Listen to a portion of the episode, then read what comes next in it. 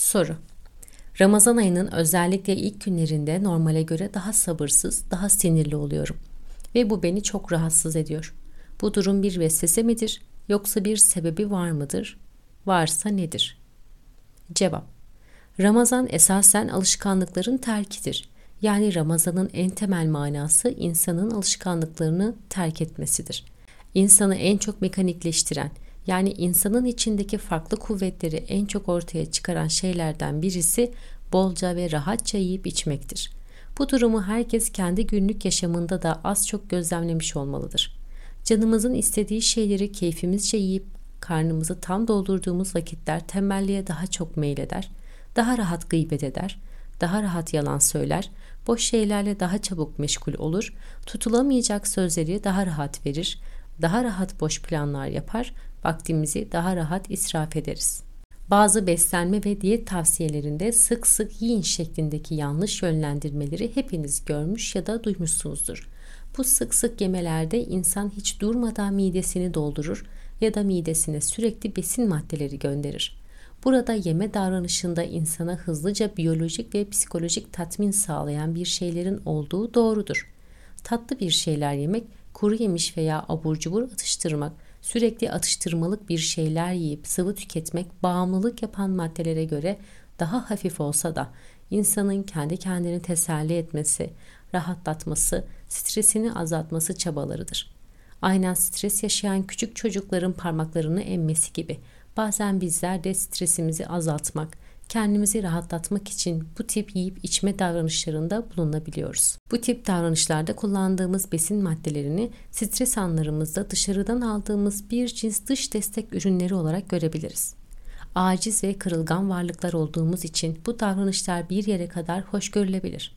Ancak işin hakikatinde bu tip destekler insanın tam terakkisi için bir noksanlıktır. Bir şeylere bağımlı olmak demektir. Aslında dünyevi ferahlık hissimiz genelde yiyip içmeyle gerçekleşir ve bu şekilde sürer. Bu durum kesilince gıda maddelerine ulaşamayınca dengemiz bozulur ve daha zayıf hale geliriz. Ramazanda da her ne kadar büyük şeytanlar bağlanmış olsa da küçükleri bağlanmış değildir. Onlar da bizim zaaflarımıza göre bize saldırırlar.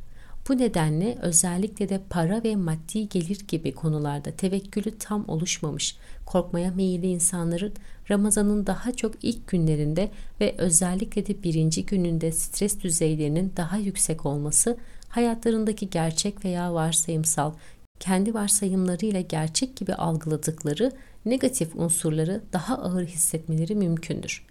Bu gibi insanların sevdikleriyle daha rahat tartışmaya girmeleri, daha endişeli olmaları, hatta bazen zihinlerinde dini konularda vesvese tarzından soruları daha çok hissetmeleri de mümkündür.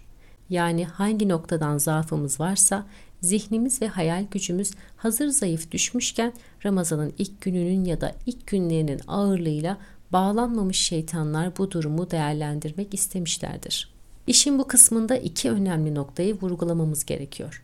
Birincisi, aslında negatif duyguları ciddiye almamak lazım ancak negatif duyguların hücumu esnasında yukarıda zikredilen unsurları hatırlayıp zihnimizden negatif düşünceleri silmek için az da olsa gayret göstermemiz gerekiyor.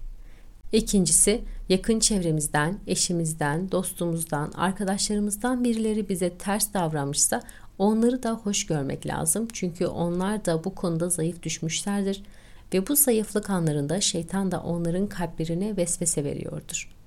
Dolayısıyla bize ters gelen o hareketleri onların asli davranış biçimleri değil, geçici bir zayıflık anında yaşanan stresin kısa bir yansımasıdır.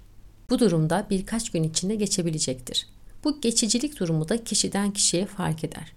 Kimisi darbeyi ilk günlerinde ağır bir şekilde alır ancak sonraki günler alışarak devam eder. Kimi bünyeler ise yavaş yavaş güç kaybeder Ramazan'ın ilk günlerini rahat geçirir ancak ortasından itibaren dayanamaz hale gelebilir. İmtihanlar kişiden kişiye farklılık gösterebilir. Bizim üzerimize düşense ekstra gayret gösterip Ramazan'ın bereketinden faydalanmaya çalışmaktır.